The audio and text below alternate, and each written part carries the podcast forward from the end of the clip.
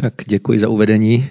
Sám jsem v rozpadcích, nakolik to bude vánoční, protože to cestování a ten kolotoč povinností, prostě ty Vánoce přišly rychlejš, než jsem to stačil zaregistrovat, ale to nevadí, tak to někdy bývá. Zadání, jaké mám pro toto kázání, tak vychází tak volně z knihy S ním, kterou jste někteří četli a pokud nečetli, jak si přečtete, protože jste ji dostali balíčku k Vánocům a já ji velice jako doporučuji. Je to skvělá knížka a ať už jste křesťany dlouholetými nebo krátce, nebo třeba jste teprve hledajícími, tak určitě tam naleznete spoustu podnětů a já budu tak jako volně vycházet z některých myšlenek eh, v té knížce. Jo. Pravda je, že různí křesťané, ona ta kniha rozebírá, jak různě lidé můžou mít vztah k Bohu, jak různým způsobem můžou projevovat a praktikovat a ono je to pravda. Jako lidé jsme někdy tak subjektivní a, a prostě různě chápeme věci víry a vlastně už z toho důvodu eh, Sky Jetany tu knihu napsal. Když přemýšlím o Vánocích, tak Vánoce jsou jednak svátkem, který nám každoročně připomíná, a když říkám nám, tak tím myslím hlavně tento svět, který e, nějak během toho civilního roku na hodnoty křesťanství, na Bibli, na Boha až příliš nemyslí. Ale, ale Vánoce jsou takovým okamžikem, kdy každý člověk je nějak nucen nad tím přemýšlet. Teď už naštívíte supermarket, kde hrajou koledy, jo, nebo vidíte různě na náměstích vystavené betlémy a podobně. Ale tak jsem si uvědomil, nakolik to poselství vydávané tímto každoročním folklorem skutečně vede k poznání Boha. Běžný český občan se eh, rozplývá troška toho náboženského sentimentu, děťátko v jeslíčkách, eh, pastýři, anděle. Jo. My se rozplýváme a ten náš vztah k Bohu je takový ochranitelský. Jo. Narodil se náš spasitel. Kde pak je? To malé miminko, pšt, ať ho nezbudíte. To je spasitel světa. Jo, to je prostě tak, jak to, jak to svět podvědomě vnímá. Dokonce před pár lety skupina studentů z jedné vysoké školy z Hradce Králové vytvořili iniciativu Zachraňte Ježíška. Zachraňte spasitele, zachraňte zachránce. Jo. Byli to nevěřící lidé, ale cítili nějak, že české Vánoce jsou ohrozeny invazivním druhem z Ameriky, takzvaným Santa Clausem, tak se snažili vytvořit eh, prostě alternativu nějakou a bojovali za toho českého Ježíška, aby ho, aby ho zachránili. Jo, tak, tak nějak takové určité myšlenky lidem, kteří o víru, o křesťanství, o náboženství zavadí jednou za rok nebo několikrát za rok, tak takové nějaké myšlenky jsou jim podsouvány.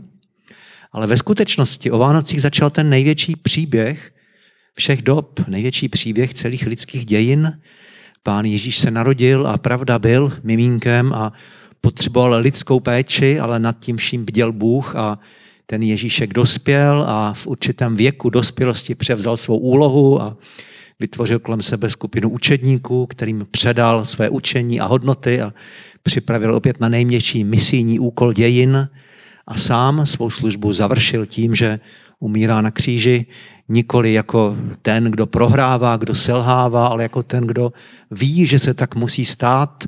Do poslední chvíle se tomu mohl vyhnout, věděl kdo, kde, kdy, jak, proč a přesto tuto smrt podstoupil. A to je největší příběh lidských dějin, který jehož počátek si připomínáme právě o Vánocích. Budeme tedy hovořit o vztahu k Bohu, o tom, jaký vztah lidé mohou mít k Bohu.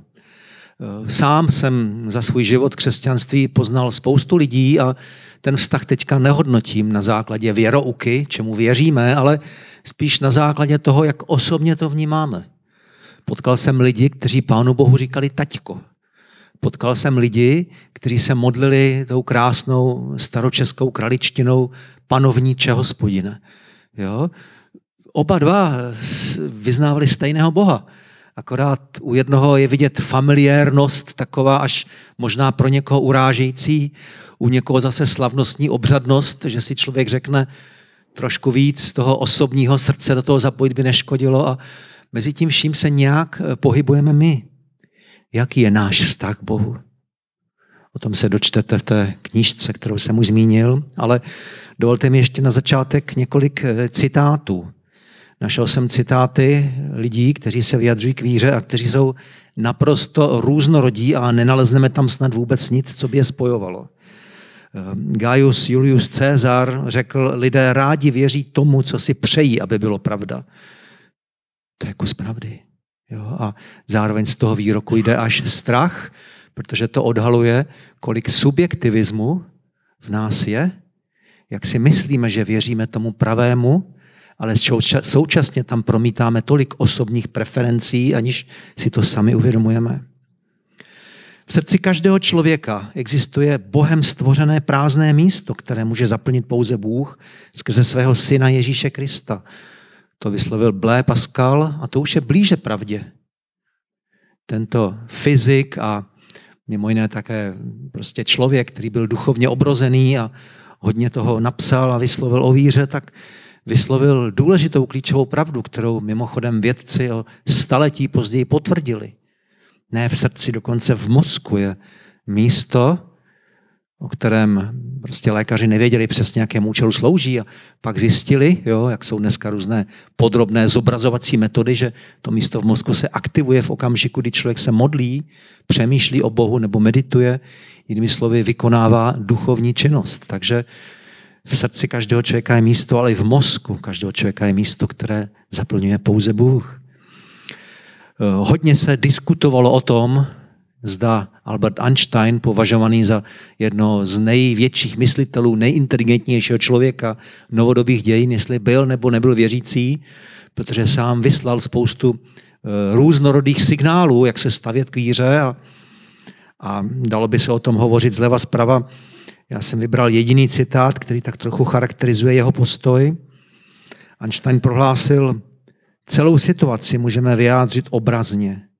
Věda bez náboženství je chromá, náboženství bez vědy je slepé.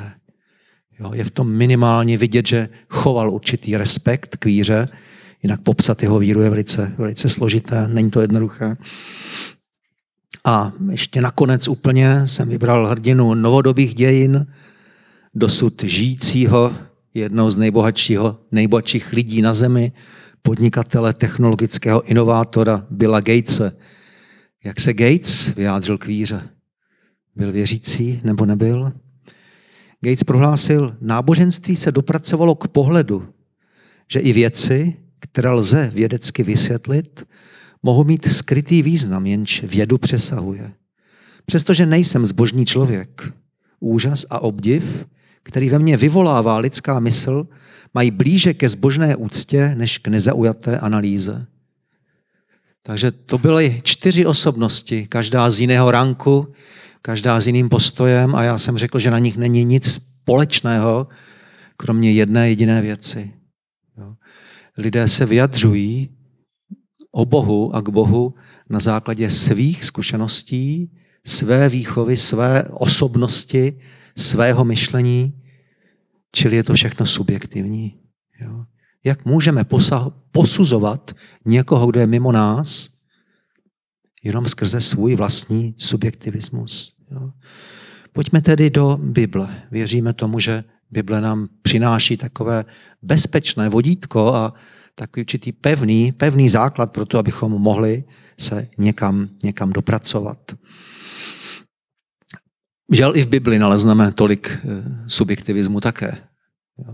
Dám vám jeden příklad. Jo. Jeden z, nej, z nejznámějších hrdinů Bible, eh, biblický Job, který za svůj život minimálně dvakrát změnil pohled na to, jaký Bůh je.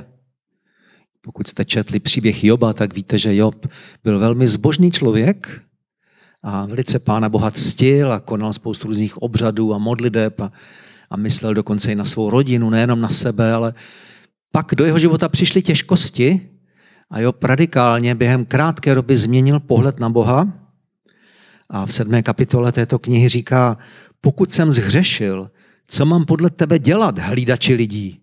Vzal jsi mě za terč, až jsem se stal břemenem sám sobě?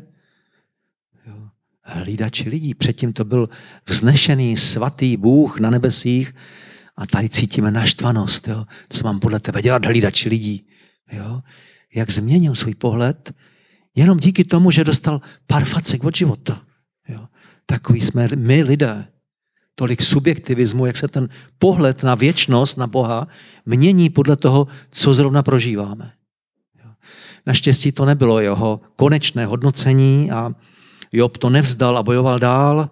Až v závěru knihy čteme, jen z doslechu jsem o tobě slýchal, teď však jsem tě spatřil vlastním okem, proto odvolávám všechno a lituji všeho v prachu a v popelu. Job samozřejmě Boha nespatřil, ale nevzdal to a bojoval a hledal a snažil se se svými těžkostmi životními vypořádat. A i to je dokladem boží existence, že pán Bůh ho vedl skrz všechny ty nesnáze a těžkosti a byť všemu neporozuměl, tak došel toho konečného poznání, že věřit v Boha má smysl i navzdory těžkostem, kterým procházíme. Jo. Jen z doslechu jsem o tobě slýchal, to hodnotí tu svoji minulou éru. Teď jsem tě však spatřil vlastním okem. Jinými slovy, poznal jsem, srdcem jsem vystil podstatu, kým ty jsi. Odvolávám a lituji všeho, co jsem řekl v prachu a v popelu. Takže ten závěr, zároveň ta hlavní myšlenka, kterou vám chci předat, je, že je legitimní se ptát, jaký Bůh je. Je legitimní v životě střídat různé ty polohy ve vztahu k Bohu. Je legitimní prostě pátrat, vyvíjet se a dojít té, tomu, toho správného Bohu, najít tu, tu správnou rovinu najít, toho správného postoje, jaký k Bohu máme mít. To není automatické, co získáme hned, ale to během života nějak vyrůstá. V Novém zákoně jsem nalezl čtyři takové, dá se říct možná, modely vztahu k Bohem. Všechny čtyři jsou správné. Akorát v určitých situacích vždycky preferujeme jeden, druhý, třetí nebo čtvrtý, ale všechny čtyři musí vždy platit současně. Pojďme se na ně podívat. Ty čtyři modely jsou služebník, učedník, syn a přítel. Ve vztahu k Bohu jsme vším. Jsme i služebníky, jsme i učedníky, jsme i syny, nebo abych nediskriminoval ženy, dcerami, jednoduše dětmi božími, a jsme i přáteli božími. Je dobré začít popisem služebníka. A já bych řekl, že to je základ. Pokud otevřete Bibli, tak zjistíte, že všichni hrdinové Bible od A do Z, všichni bez výjimky, sami sebe považovali za služebníky boží. To je základní popis, to nemůžeme obejít. Jo, je pravda, že dneska je trendy vytvářet různé jiné obrazy Boha, tak aby to bylo marketingově lépe prodejné, jo, ale pokud chceme být poctiví v přístupu k Bibli, tak ten základní popis našeho vztahu k Pánu Bohu je, že jsme služebníky. Jo? Aby to bylo ještě o něco víc skandální, tak v originální hebrejštině se používá otrok. Jsme otroci boží. Jak to na vás působí o Vánocích, že jsme otroci. Budeme radši dál používat slovo služebníci, abych neprovokoval. A poštol Pavel začíná své listy z pravidla úvodní větou Pavel, služebník Ježíše Krista po případě apoštol Ježíše Krista, což je významově stejné. Jaký je opak toho služebníka? Kdybychom řekli, mně se to moc nelíbí, já sice v Boha věřím, ale za služebníka se nepovažuji. Tady vás musím malinko zklamat. Jo. Opakem služebníka podle Bible je špatný služebník. Ne žádný služebník, ale špatný. Pán Ježíš v jednom takovém podobenství, příběhu, kdy vysvětloval, jak to s námi je, tak popisoval několik takových skupin lidí.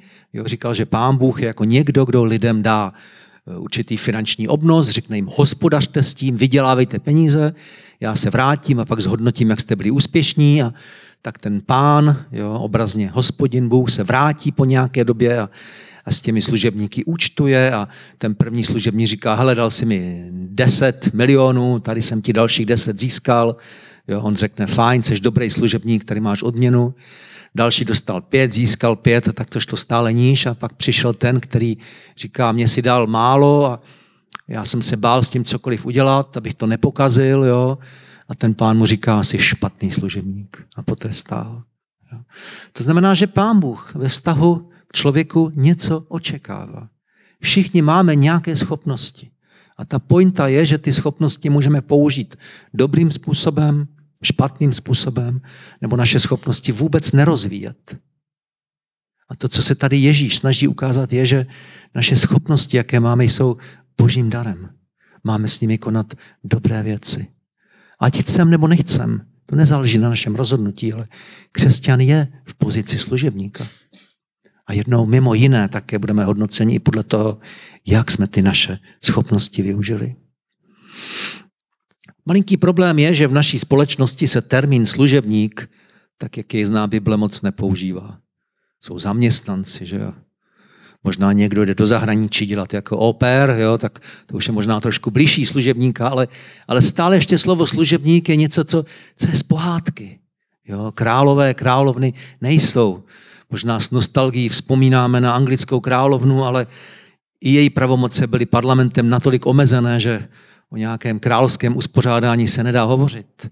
Máme prezidenta, na kterého si kde kdo vyskočí a proti kterému se demonstruje. Jak oceníme nebo jak vystihneme tu pointu toho, co to znamená být služebníkem. Jenom taková dva, takové dva rysy. Jo. Služebník nebo je ten, kdo přijímá rozkazy od svého pána.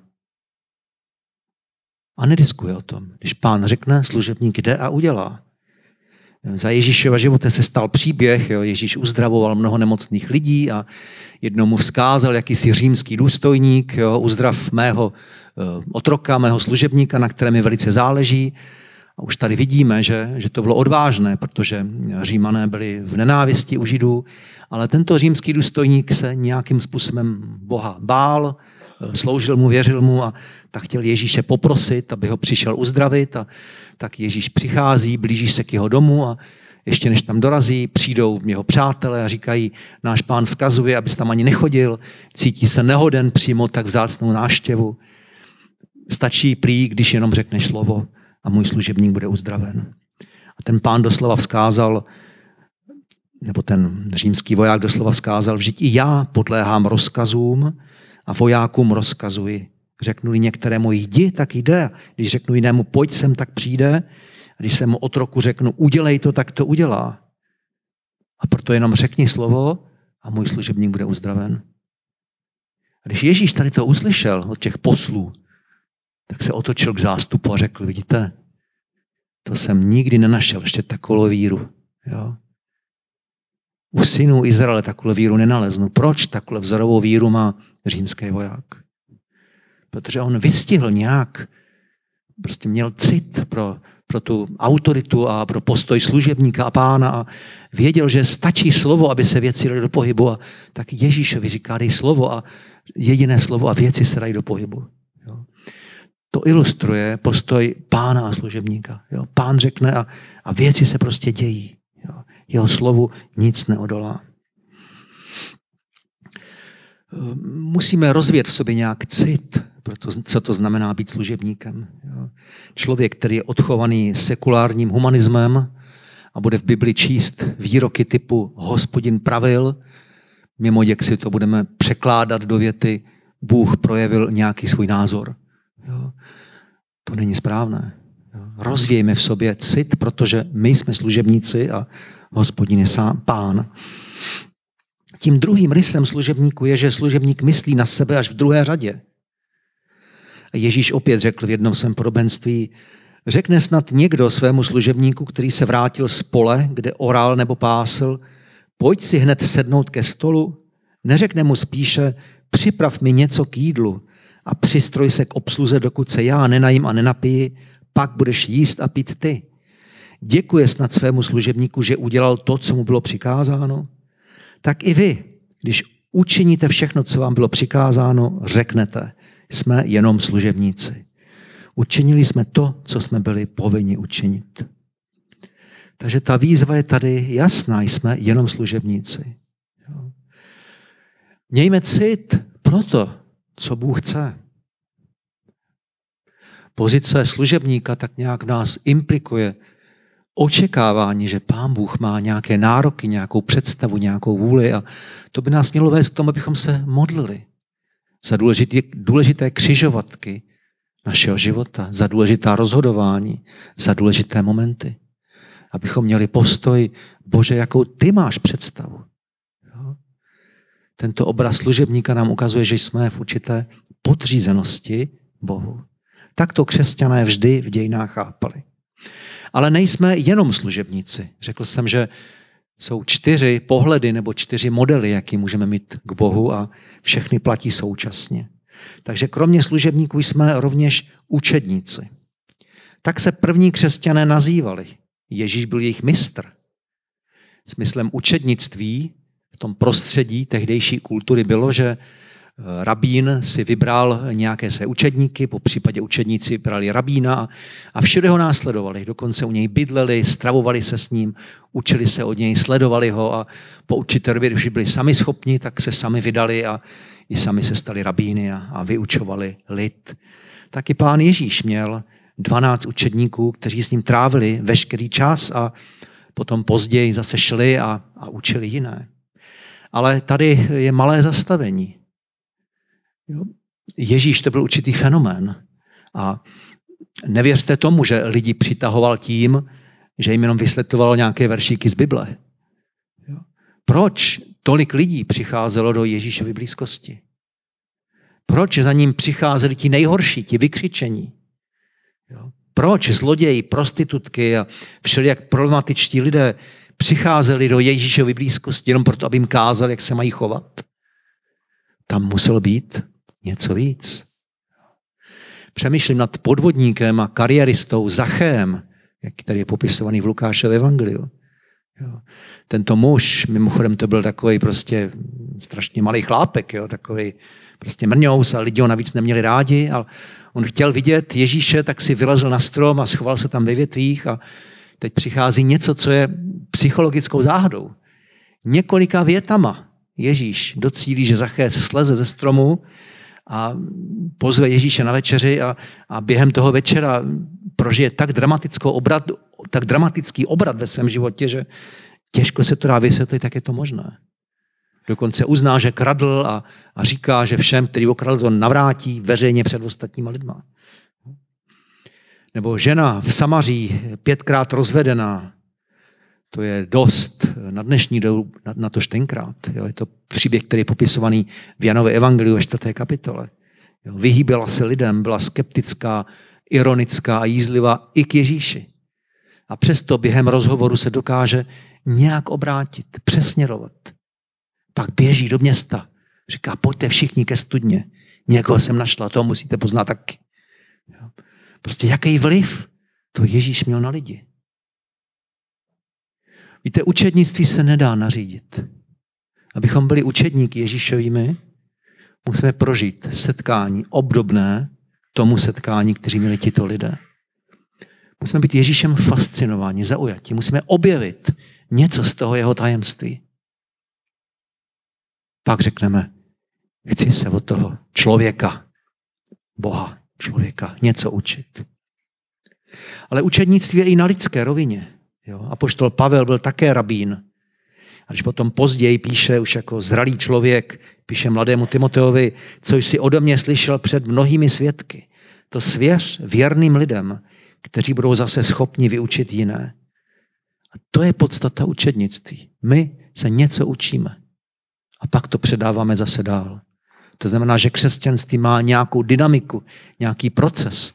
Není to světonázor, není to něco, co je v naší zemi tak populární, když se říká, víra je můj soukromý názor, já s tím nikdo, nikoho neotravuji, nikomu to neříkám. Jo. Biblické křesťanství je pojímáno jako učednictví. Já se učím a dál to předávám. Lidé dneska tak často říkají, já mám svého Boha. Slyšeli jste to někdy od lidí? Já to slychávám velmi často. Já věřím, ale já mám svého Boha. Nemluv mi do toho, mám svého Boha. Učednictví znamená rozloučit se se svými bohy. Snažil jsem se v úvodu ukázat, jak ti naši bohové, jak jsou silně subjektivní, jak ten náš Bůh v úvozovkách, jak je to poznamenáno tím naším přístupem, naším pohledem, naší osobností. Ale učednictví říká, jak chci poznat, pokud je jeden jediný Bůh, toho chci poznat. Nechci mít svého Boha, ale chci poznat toho, který je skutečný. Takže jsme služebníky, jsme učedníky, ale jsme také synové, anebo dcery, jednoduše božími dětmi. V listu Římanům 8.15 čteme, nepřijali jste přeci ducha otroctví, abyste opět propadli strachu, Nýbrž přijali jste ducha synoství, v němž voláme Abba, Otče. Tak boží duch dosvědčuje našemu duchu, že jsme boží děti. Tady autor reaguje na zkušenost jak tehdejších židů, tak i pohanů. Všechno náboženství tehdejší doby, judaismus i všechny ty pohanské, pohanské kulty, tak představovaly určitou formu otroctví. Jo, byla tam spousta pověr, bylo tam spousta předpisů, nařízení, rituálů a, a vlastně dodržet to bylo pro, věčného, pro běžného člověka velice složité. Jednoduše tehdejší náboženství, a nejenom tehdejší, ale náboženství obecně, přivádí lidi do strachu jo, a přivádí lidi do otroctví. Náboženství říká, to musíš, to nesmíš. A tady na to Pavel reaguje. A chce vlastně ukázat, že křesťanství je v tomto ohledu výjimkou. Křesťanství nebylo jinou formou těch stovek a tisíců náboženství, co bylo. Křesťanství mělo být něco absolutně odlišného. Křesťanství přináší svobodu. Osvobozuje člověka od všech forem náboženských strachů. Co lidé s křesťanstvím v dějinách udělali, je druhá věc. Ale pokud se snažíme dopátrat toho původního poselství, původního významu Evangelia, tak zjistíme, že má v sobě potenciál osvobodit od strachu a otroctví. Jestliže hledáte odpověď na otázku, co stojí za tím fenomenálním rozmachem křesťanství v prvních staletích, tak je to přesně toto. Křesťanství přinášelo lidem jednak rovnost, že jo, chudí bohatí, ženy muži, otroci svobodní, že jo, všichni lidé měli stejnou hodnotu, už to tenkrát bylo skandální, ale pak přináší svobodu. Nebojte se božstev, jo, neobávejte se magie, neobávejte se pověr. Jo. Křesťanství svoboda. Je jeden Bůh, který nad tím vším, ten vás miluje, jemu patříte. Když uděláte chybu, on vám odpouští. To bylo učení, které povyšovalo lidský život na zcela novou úroveň. A zároveň tak skandální, protože konkurovalo všem ostatním kultům, které v té době byly a proto bylo křesťanství bylo eh, pronásledováno. Ta duchovní svoboda byla teologicky vyjádřena právě božím synostvím. Ve vztahu k Bohu jeho děti. Učil Ježíš, učili apoštolové. Proto se nemusíte bát. Proto křesťanství tak rostlo. Domnívám se, že vše, ze všech těch čtyřech modelů, které chci zdůraznit dneska, tak boží synoství, nebo to, že jsme jeho děti, tak je nejdůležitější. Protože popisuje podstatu. Jo, synoství, dětství, jo, vypovídá o tom, že jsme součástí jeho rodiny. Jo, že jsme se narodili do Božího království. A to je moment k zastavení a tady se můžu podívat, ohlédnout k té knížce s ním, kterou jste četli nebo budete číst. Tam je vidět, jak lidé různě se snaží tu víru vnímat. Jo, a autor tam popisuje čtyři nebo pět modelů ve vztahu k Bohu, že můžeme být nad Bohem, pod Bohem, od Boha, pro Boha nebo s Bohem. A rovněž tak bychom mohli najít jiné popisy. Jsou křesťané, kteří Boha vnímají jako zákonodárce. Jiní křesťané Boha vnímají jako vesmírného perfekcionistu. Pro jiné je to neviditelný, nepochopitelný, trestající Bůh. Jak řekl Job, hlídač lidí. Jo. Většina z nás, troufám si říct, jsme tím nějak poznamenáni. Kdo z nás nikdy neměl strach ze selhání? Strach, že Pána Boha nějak naštve? Strach, že něco neuděláme dobře? Že budeme potrestáni? Jo. Ale právě identita božích dětí, ten důraz na to, že jsme boží děti, tak ten takovéto myšlenky neguje, vyvrací. Říká, jsme jeho děti, nemusíme se bát. Co pak dítě, když něco udělá blbě, rodiče ho seřežou? Pokud ano, tak tam mají sociálku druhý den. Jo? To se prostě nedělá.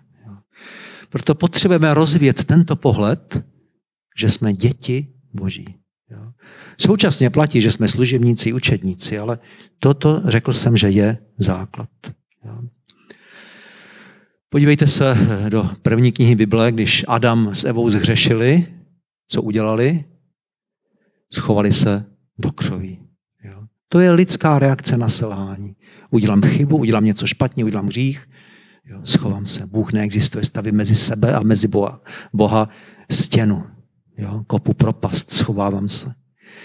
Když přichází Ježíš, tyto věci mění. Vypráví lidem příběh o Bohu jako o pastýři, který má sto ovcí a když jednu ztratí, nechá těch 99 a jde tu jednu jedinou hledat, dokud ji nenajde. V Ježíši a v božím dětství se věci mění. Jo. Zatímco dřív lidé před Bohem utíkali, pokud přijmeme to, že jsme jeho děti, že on je naším otcem, pokud něco vyvedeme, utíkáme k němu, protože tam je to místo, kde dojdeme pomoci a uzdravení. Myslím si, že téma boží osinnosti by zasloužilo samostatnou sérii a nejenom zmínku v rámci jednoho kázání, protože všichni potřebujeme tady tu formu uzdravení. Nikdo z nás pravděpodobně neměl ideální dětství. Každý z nás, jak jsme šli životem, jsme prošli různými věcmi. Někdo zažil možná šikanu ve škole, někdo jiné těžkosti zase. A to jsou věci, které nástroje tohoto světa můžou řešit jenom částečně. Ale skutečné uzdravení nalezneme pouze ve vztahu k Bohu a to specificky v tomto vztahu jako jeho děti. To je víc, než nabízí tento svět. Proto musíme rozbít všechny ty chybné modely o perfekcionistickém, trestajícím nebo jinak vzdáleném Bohu. Status božího dítěte je v naší víře to nejdůležitější. A na závěr je tady čtvrtý model, který Bible nazývá boží přítel. První tři modely platily automaticky. Jo? To prostě je. Jste křesťany, taky jste služebníci, jste učedníci, jo? jste děti. Ale božím přítelem se stáváme. Boží přítel to je vrcholný model ze všech čtyřech uvedený. A jako takový představuje výsledek celého procesu duchovního zrání a růstu. A poštol Jakub píše, tak se naplnilo písmo. Uvěřil Abraham Bohu, bylo mu to počítáno za spravedlnost a byl nazván přítelem božím. To znamená, že Abraham je první muž, o kterém je napsáno, že boží přítel. A stalo se to tak, teď se vracíme k Abrahamovi a čtu z první knihy Možíšovi.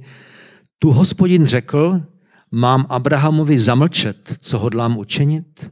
Abraham se jistě stane velkým a zdatným národem a budou v něm požehnány všechny národy země.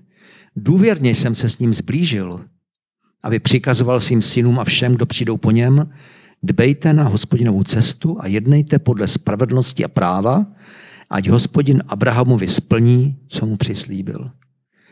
Důvěrně jsem se s ním zblížil, říká pán Bůh a na adresu Abrahama. Co to znamenalo? Znamenalo to, že mu začal sdělovat i určitá svá tajemství. Jo, to, co následuje potom v dalším textu, je, že pán Bůh se rozhodne zničit Sodomu a Gomoru, jo, protože, jak víme, že jo, ta města byla zvrácená, pán Bůh chce potrestat, zničit, ale říká tam, mám to snad zamlčet Abrahamovi? A tak to řekne Abrahamovi, co chystá udělat a Abraham se pak snaží intervenovat. Modlí se a říká, bože, přece nechceš zničit, co když tam bude pár dobrých lidí, kvůli ním zničíš celé města, tak o ta města smlouvá. To znamená, že boží přítel je ten, kdo je Bohu blízko, kdo zná jeho vůli, kdo zná jeho plány, kdo je s Bohem zblížen a dokáže u Boha se modlitbou dosáhnout i určitou, určitou změnu. Myslím si, že jsem někam mířil i Sky Jetany, když popisoval vztah s Bohem jako s ním. Ani nad, ani pod, ani nikde jinde, ale s ním. Domnívám se, že potřebujeme objevit ten rozměr božího přátelství. Dějiny nám dávají mnoho příkladů, ale nevím, kolik je v současnosti božích přátel. Četl jsem o jednom, jmenoval se John Knox, byl to skotský reformátor ze 16. století a do dějin vešel jako modlitebník, který se modlil, bože, dej mi skotsko nebo zemřu. Jo, cítíte v tom tu rozhodnost. Jo. Tehdy nastoupila na trůn Marie Tudorovna, které přezdívali Krvavá Mary, která bojovala proti protestantům. Snažili se, snažila se Anglii navrátit zase pod, pod papeže a pod římskou katolickou církev a tato Marie prohlásila, ničeho se tolik nebojím jako modliteb Johna Knoxe. Bojím se jich víc než všech evropských armád dohromady. Jo? To o něčem vypovídá. Tento muž byl blízko k Bohu a když se modlil, něco se dělo a dokonce i královna, která usilovala o život všech protestantů, tak to věděla a řekla to. Jedním z rysů božích přátel je také to, že tito lidé vyrostli nad hranice církevní příslušnosti. Už nelpí na tom, jestli jsou katolíci, charizmatici, evangelikálové, protestanti, baptisté nebo cokoliv jiného. Boží přítel ví, že Bůh je jenom jeden a nemá nějaké přízvisko, atribut. Boží přítel se modlí k živému Bohu, kterému je blízko a jeho zná a jemu slouží. Naše budoucnost, a teď mluvím tady o našem sboru, není v tom, že budeme skvělí manažeři, organizátoři, ale že budeme lidmi, kteří jsou blízko Bohu, že budeme božími přáteli. Pak můžeme mít vliv na město, na národ. Takže dovolte, abych to na závěr nějak schrnul. Jo, jsou čtyři přístupy nebo čtyři modely, jak můžeme mít vztah k Bohu. Za prvé jsme božími dětmi. To, je, to jde až na dřeň, to vyjadřuje naši identitu. Jo. I když jsme dětmi svých otců a matek, v tom všem jsme ještě božími dětmi. Možná jsme neměli dobré vzory v dětství. Možná z těžkosti vzpomínáme na věci, které jsme v minulosti prožili. Ale statut božího synoství ukazuje možnost obnovy, návraty, růstu. Zároveň je základem zdravé víry i základem zdravého lidství. Pak je tady služebník, to je status všech svatých, apoštolové, hrdinové, starého i nového zákona, andělé, všichni byli služebníky. Za služebníky se považovali králové, kněží, ale i obyčejní civilové. To je také náš statut, který budeme mít i přes celou věčnost. Pak je tady učedník, vědomé rozhodnutí jít za Ježíšem. A Bůh to od nás očekává. Učit se od něj i od lidí duchovně zralejších. Nedá se to nařídit, ale automaticky to vyplyne tam, kde nás Ježíš fascinuje tím, kým je. A nakonec je zde Boží přítel. Popis duchovně zralého člověka, muže nebo ženy, kteří znají Boží vůli, jsou povzneseni na církevní politiku, protože stojí před jediným pravým živým Bohem. Jemu slouží. Tak já vám přeji, abyste měli zdravý vztah k Bohu, který je prost strachu, který je prost otroctví, který je prost různých falešných, osobních, subjektivních představ. Přeji vám, aby v tomto vánočním čase, kdy tak obdivujeme Jezulátko v jeslích, chci říct, to je jenom začátek, ale ten příběh má pokračování. A přeji vám, abyste vyrostli ve zralé a zdravé boží muže a ženy, boží přátelé. Požehnané Vánoce.